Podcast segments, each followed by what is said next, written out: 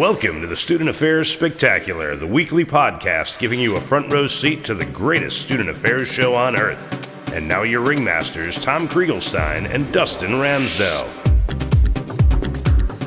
Well, hello there. Welcome to the Student Affairs Spectacular podcast. Dustin here, and this is episode number 51 with Liz Gross, who is a social media and market research strategist at uh, Great Lakes Higher Ed Corporation. Uh, she works outside of a uh, particular higher ed institution, but um, she has a lot of great things to say about social media and communication, marketing, all that good stuff. Uh, she just wrote a awesome book about how to sort of build your own plan if you're uh, overseeing the social media communications at your institution. So um, we have that linked in the show notes. It's a really great book. I read it myself. I highly recommend it. Um, Liz was super awesome to talk to. Um, really had some great insights, and uh, hopefully, after listening to this episode, you will feel inspired to advocate for the value of social media and all its analytics and metrics and data and all that good stuff that it can offer uh, your institution and uh, just all of that data, but also just the uh, pure value and sort of getting your message out to students uh, where they are and um, in a very efficient fashion versus your traditional flyers and all that other sort of uh, analog sort of stuff. So uh, definitely listen uh, for a lot of great perspectives, a lot of great examples of institutions that do social well. Um, and yeah, connect with Liz at all the other stuff we have there in the show notes for her, uh, her contact info, and her site, and all that awesome stuff. And as always, I encourage you to click on over to the iTunes Store, leave us some ratings and reviews, uh, leave us some love, and uh, you might even get a shout out on an upcoming episode uh, if we connect uh, with you in the near future. We'll have more details about some promotions and coupons and uh, codes that will be given out to folks who are uh, leaving us ratings and reviews. It's just stuff that helps us uh, reach a wider audience. So we want to give back to you for giving to us uh, with your ratings and reviews. So uh, without further ado, this is episode number 51 with Liz Gross. Not too bad, although the wind outside is making me think my house might blow away. yeah, the weather just because I've also started like look at what weather's like other places in the country, and it's like crazy here in the Northeast, and it seems like it's really warm out west, and then just everywhere's a little bit wonky uh, with whatever the hell is going on with like fronts and stuff. Like, yeah, we definitely don't have the snow I would normally expect for Wisconsin in February, but it if we got hurricanes, I'd say there's something going on out there. Right. Yeah.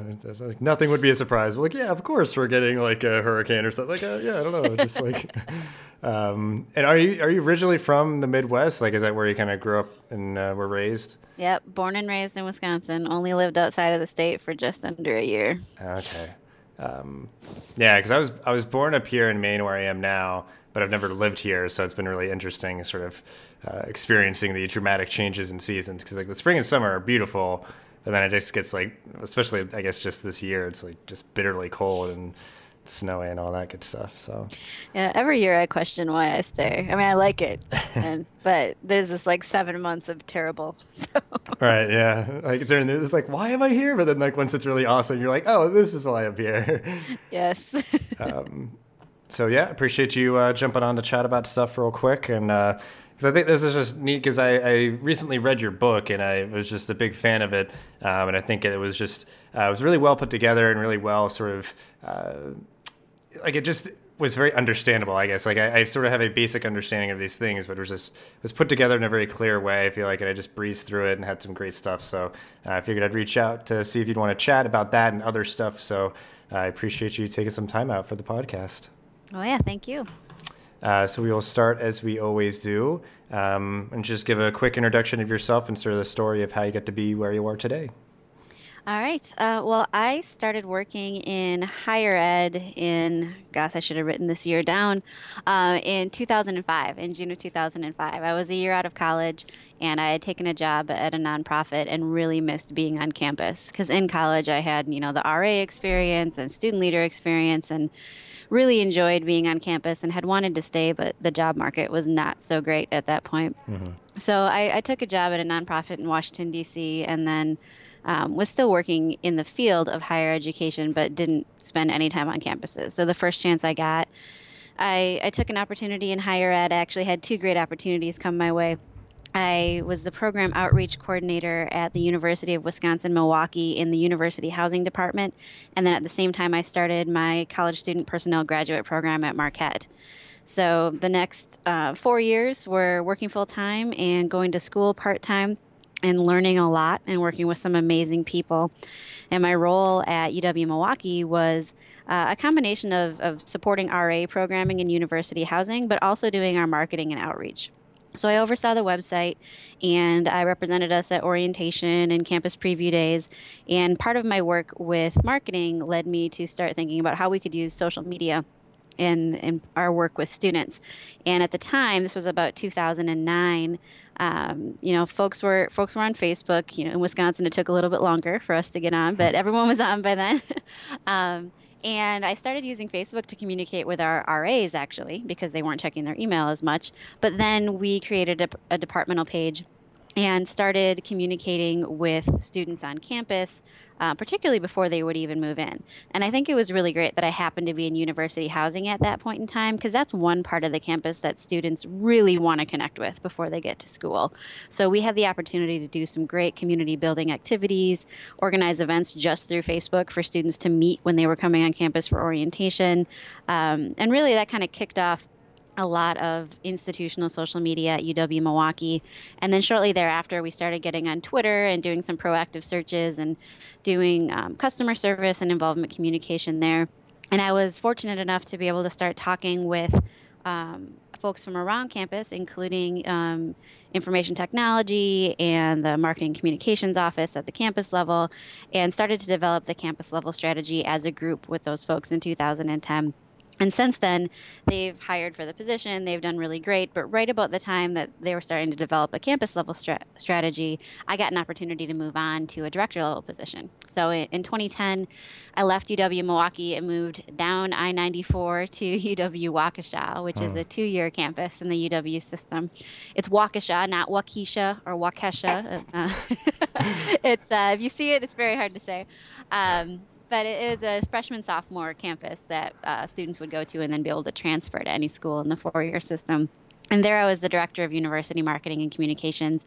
And social media was only about 10% of my duties, but it was specifically in the job description. So that was what uh, attracted me there.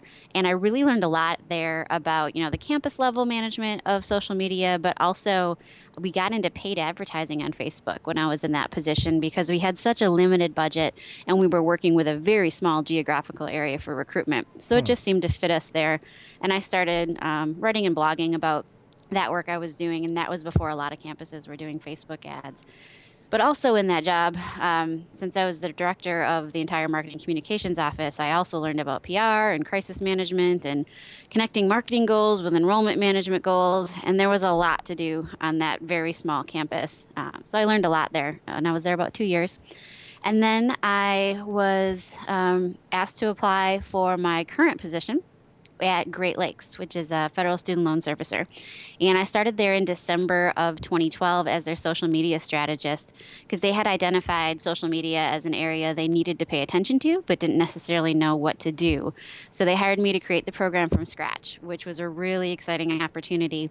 And for my first year there, my work was focused on building platforms that were meant to communicate with college students that had student loans serviced through Great Lakes to help them learn a little bit about their loans while they were still in school so it wasn't such a surprise and shock once they graduated. Mm-hmm. So we were trying to create early engagement. So I'm still working with the same population, but with a very um, different goal and then over time that position evolved and i was able to hire somebody to help me do that.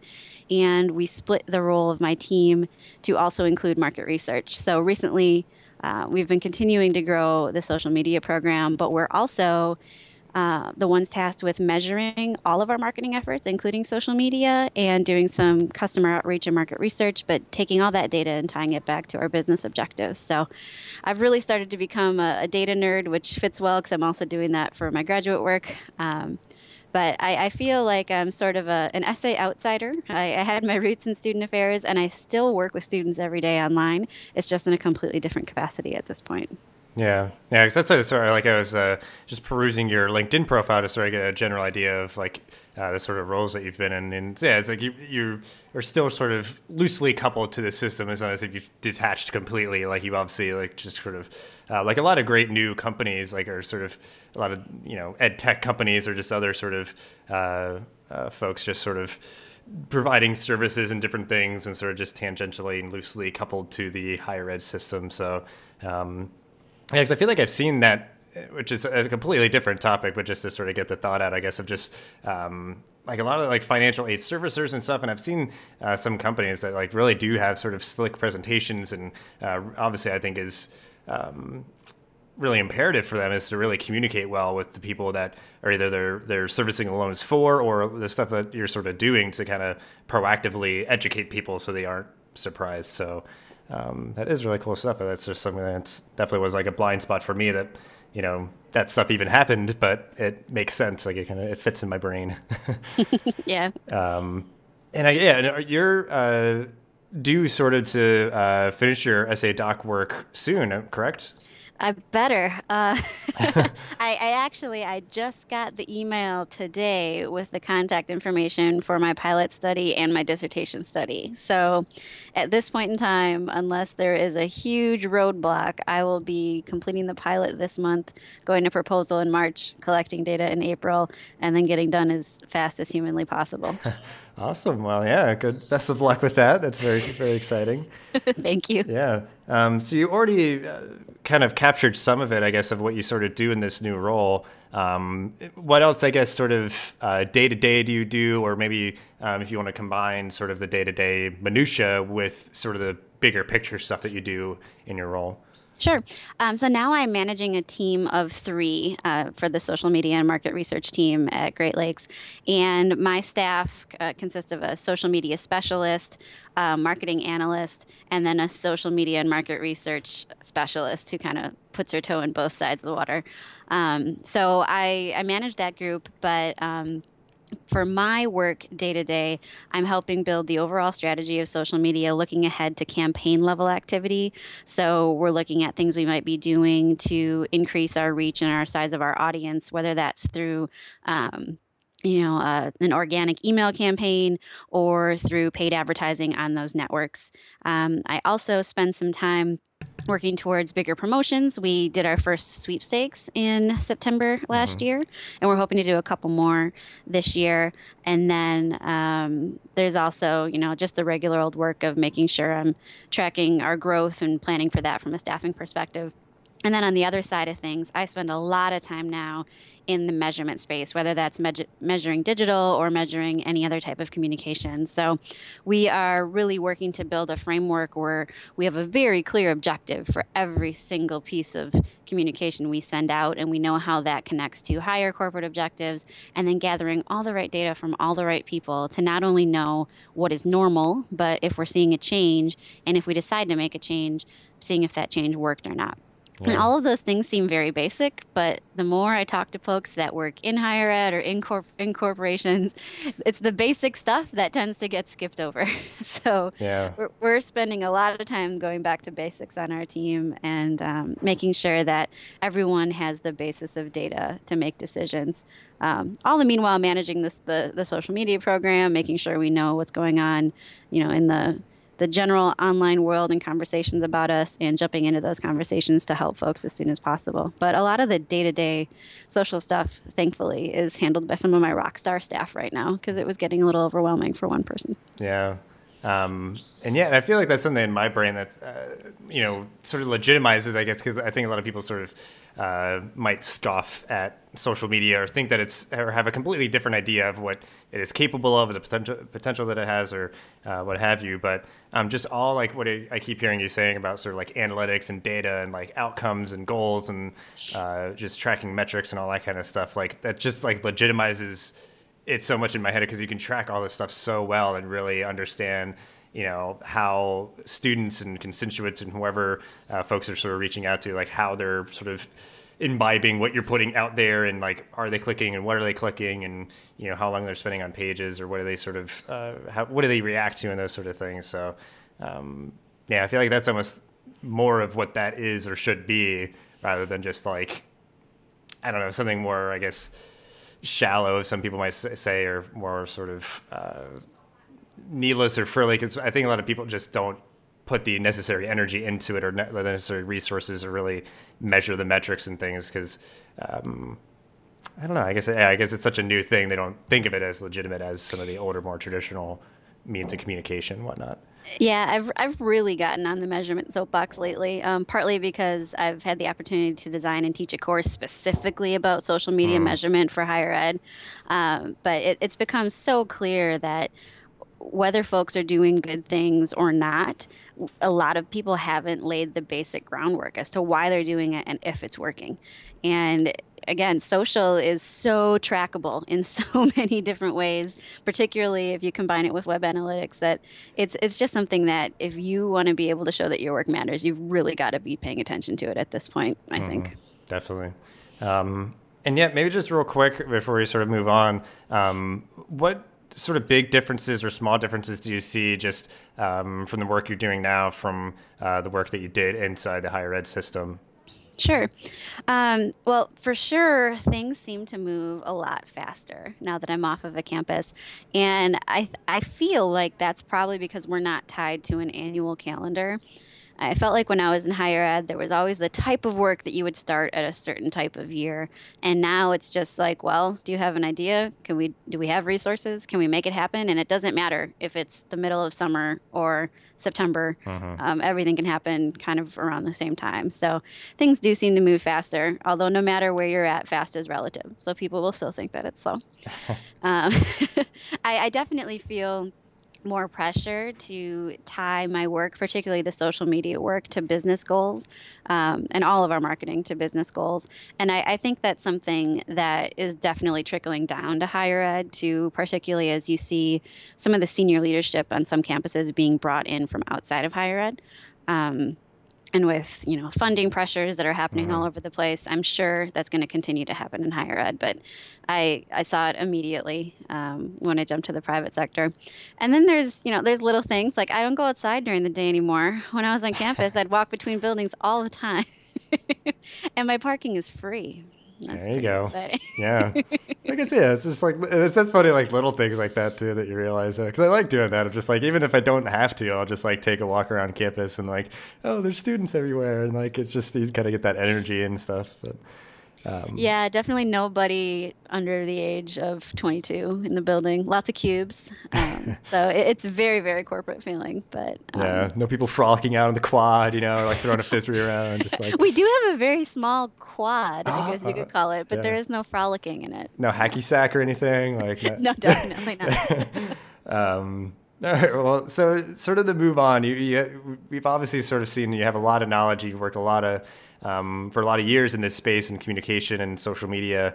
Um, so recently, you released a book that was sort of just outlining a lot of what you've learned in terms of just um, sort of putting it out there in clear strategies and sort of tips and tricks for folks to um, put into their systems and organizations.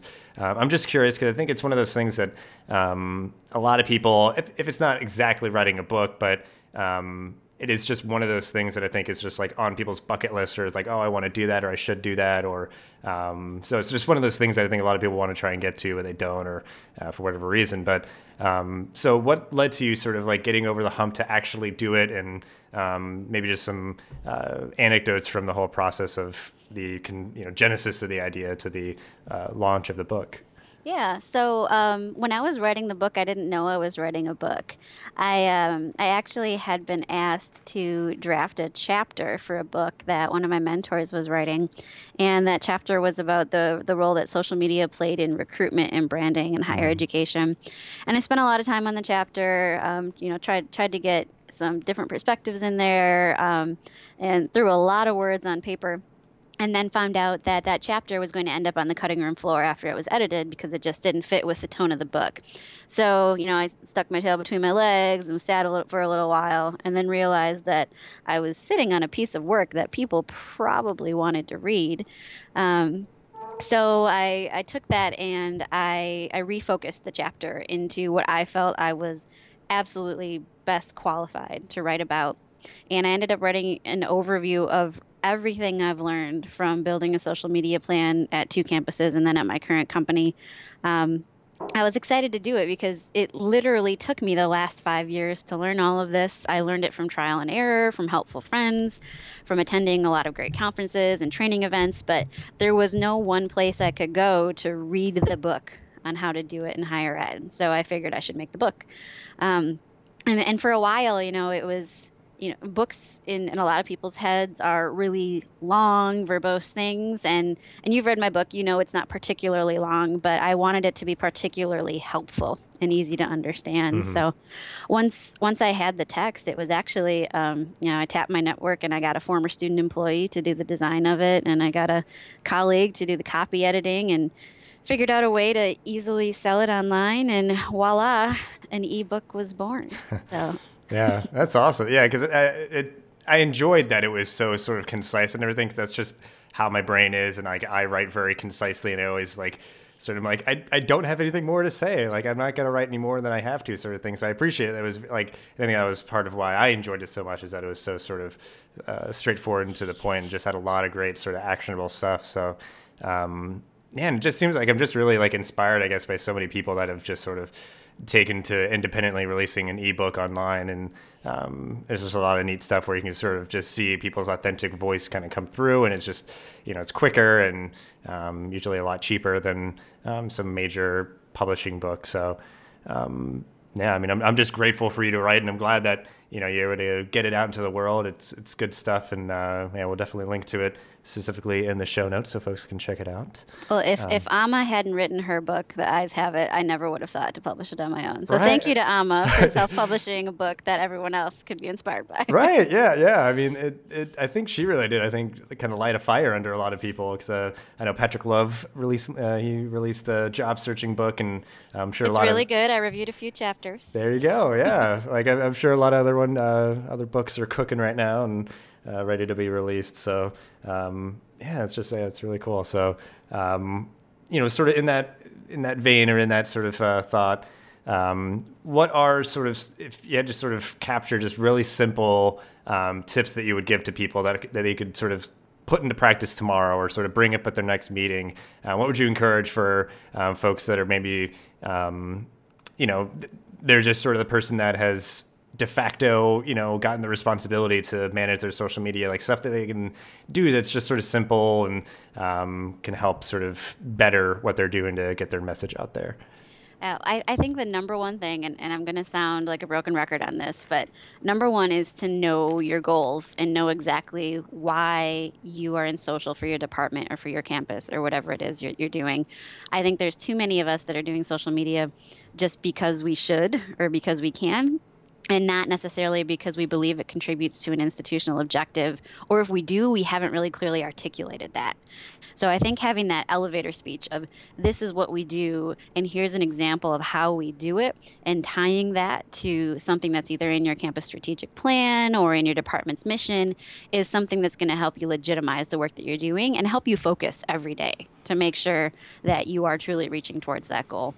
Hmm. I, I, think another thing is to not get caught up on all the new shiny stuff. Um, I always, you know, th- there's moments where I'll feel like a bit of a fraud because someone will ask me about the new cool social network, and I'll be like, yeah, I don't have time for that one. But you don't necessarily have to be the first campus that's on every single social media network. I kind of wonder how the campuses with Ello accounts are feeling right now. Like, what, what, are they supposed to do? Um, but you do have to pay attention to trends. So if you're looking at today, early 2015, and you work with social media on a campus and you're not familiar with Yik Yak or Snapchat and can, can clearly articulate why you are or aren't using it, then you're sacrificing your credibility. But if something came out yesterday, you probably have better things to do than play with right. what came out yesterday and you don't necessarily need to be using the new cool thing but once it's once it's garnered a critical mass i do think you have a responsibility to know about it and know why you should be or won't be there and you know our our um, the journalists covering covering social media and higher ed and education as a whole have gotten really good at making it very clear when something is starting to create critical mass. So if you're reading Inside Higher Ed or the Chronicle, you're going to know those things. Um, and then I think another another tip would be how to learn how to gather data that shows whether or not you're making progress toward your goals. And I think a lot of people are afraid of this because they either they don't want to know if they're not making progress to their goals or the bigger thing is they're just they don't know where the data is and how to interpret it. And with social you can get the majority of the data you need if not all of the data you need for free within the platform's analytics tools. You just need to know where to look. Wow. so um, one of the really interesting conversations that's been coming up in my social media measurement class recently is that people think that others will be afraid of data and that was one theme i didn't expect to hear was being afraid of data. So if you yourself can get used to the data and then just start sprinkling out in little bits when it helps you illustrate a point you can help others get over the fear of data too and start showing folks that you can actually back up your claims of what you're doing. So and, and i guess you know if i had to add, add another tip in there it's really, you know, have a plan and find your structure. I think w- folks that work in social media struggle when they sit down at their desk in the day and they don't know what they're supposed to be doing that day. And that's why in the book I talk about guidelines and a content calendar and a content matrix to know how you should how you should post things because I think that gives just a really good baseline of how to approach your work. And it's also a great hit by a bus strategy, or as my supervisor prefers to say, winning the lottery strategy. so if, if you're not there the next day and someone has to do your work, then you've built some sort of foundation that someone else can pick up and follow and isn't lost. So. that's that, that's probably all the free advice I can give before I start boring people. no, that's all. That's all good stuff. Yeah, because I think I've seen um, yeah, some of those because especially the president in my mind, it's, it's come up in past podcast episodes is um, people just getting on channel, you know, like because I think it's the biggest one is like YouTube. Like people will make a YouTube account for like an office or something, and then it's just a graveyard. It, it, like they'll they'll advertise for it too, but it's like they haven't posted a video since like 2013 or something. It's just like okay, I guess there's like something there if there's like two videos from like 2013 on there or something, but it just like certain things like you need to sort of nurture that plant of a you know platform or something and um, just knowing what platforms are useful for you in terms of like what you're uh, trying what sort of message you're trying to get out there is uh, is really good advice. And yeah there's definitely something there i guess that's interesting with the uh, the fear of data because i think it's the same idea of like doing any sort of assessment. Almost could be like the idea of people not going to the doctor even though they know they need to sort of thing. It's like well i'd rather just like be blissfully ignorant than go to the doctor and figure out what's wrong with me and have them help me get you know be better. You know like they'll just be like i'm just going to ignore the data so i can just be like blissfully ignorant and be like everything's fine everything's great everything's just like perfect right now even though like you could find out like find out what you're doing well and what you need to work on and then do better at that thing that you need to work on sort of thing. Like um, I don't know. It, it, is really interesting that people would like almost fear data because it's like I feel like it can, it's, it's helpful and it's it's objective, I guess, and you can sort of like nothing's absolute either. Like you can sort of understand with like ebbs and flows or something of, especially sort of with the academic calendar or other things going on. You can sort of understand, you know, if there's some sort of thing that you might be worried about. Yeah, I think I had the fear of data beat out of me in the first year of my doctoral program, and I forgot what it's like to be a normal person. I feel like I get that sort of vibe, I guess, because I just like just from Twitter and just random updates from people who are like in their essay doc, you know, they're just you know they go crazy with it because they're just having to gather all of it and analyze all of it and sort of you know synthesize it all and stuff. It's just just like dreaming about numbers and you know like making connections or something like. Um, yep. Yeah. Um, so uh, just to sort of uh, give some people, if they're sort of uh, more visual, you want you know kind of see what uh, see places that do it well. Um, do you have any uh, examples off the top of your head of um, examples of institutions or departments or uh, different places that just do social well that could be good sources of inspiration for folks? Yeah. Um, so I um, eh, part of my job that I didn't really talk about much earlier is that I do a little bit of work with financial aid offices on campuses, helping them with their social media. So I I see a lot of what that particular department is doing around the country, and I always like to give a shout out to my friends at Mizzou and Michigan State in the financial aid offices. They are doing really cool, fun stuff um, from Free Money Fridays, posting scholarships, to doing open office hours on Twitter. And they're making kind of like a really potentially complicated process a lot easier for students. So I really like what they're doing. And I, I think that's too often we're giving shout outs to the campus level folks and not the department level folks. So those guys are really good. Um, just today, I had the opportunity to see a presentation from um, the, the Ohio State University about what they're doing to quantify their social media. And they've come up with some really cool metrics that um, take the guesswork out of what's happening in social media and put it in a way that a president or a board of directors could find. Um, so if you search Twitter for the hashtag HEA15, um, Higher Ed Analytics 15, you might be able to see a little bit of that from the presentation that came out today. That was cool. Um, and that's more behind the scenes stuff. And along that same vein, Keith Hannon at Cornell is doing really great measurement and ROI tracking for alumni development. So I like those folks that are that are putting the data uh, right out front and center. Some other cool stuff I've been made aware of recently is the um, the things West Virginia University is doing with Snapchat. Um, they've got some pretty cool campaigns around game day and other campus pride activities that made me think that Snapchat could actually be an institutional communication tool. I was a little skeptical for a while. Um, and then another conference presentation I saw recently was something that Lori Packer at, in Rochester has been doing for a long, long time, uh, for years, I think. Um, but she's kind of made their homepage social, and they they take their homepage and they dedicate it to a student photo for Fan Photo Fridays, and use that to share out on social media. Um, so they've kind of integrated their campus homepage with social in a way that I think is pretty innovative. Um, you know, and there's plenty of other campuses out there doing really great things, but I don't necessarily think those guys get talked about enough. So I wanted to give them some credit. Yeah, absolutely. Um, and yeah, we'll try and get uh, links out to all that stuff so sh- folks can check it out. Um, but yeah, as we wrap up here, why don't you just uh, share some final thoughts as we uh, wrap up this episode? Well, I'm really excited that you had me on. Thank you, Dustin. Um, and and I think it's pretty clear that what I'm preaching at this point is that you know social is it's integrated into marketing now. It is a legitimate channel and we need to treat it that way. So I'm really excited to see higher ed continue to evolve in the way they tie their social media work to institutional objectives and then the way they gather data to measure that and, and have a plan with a solid framework that can carry through from department to department or across campus. Um, and I'm just really excited to be able to contribute to that conversation and I think we'll all be better for it. Absolutely. I uh, shared a lot of great stuff and uh, encourage folks to follow up with Liz if they want to keep the conversation going. We'll have all our uh, social uh, media platform accounts and stuff in the uh, show notes, and um, definitely check out the book that we'll have uh, linked there as well. And Liz, thank you so much for taking time out of your day to chat with us, and I'll talk to you later. All right. Thank you, Dustin. All right. Bye. Bye.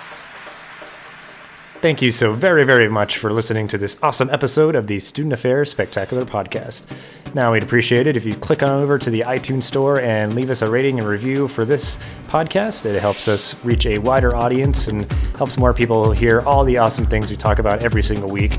So, we really appreciate it. Just leave a rating review, and we will see you next time on the Student Affairs Spectacular Podcast.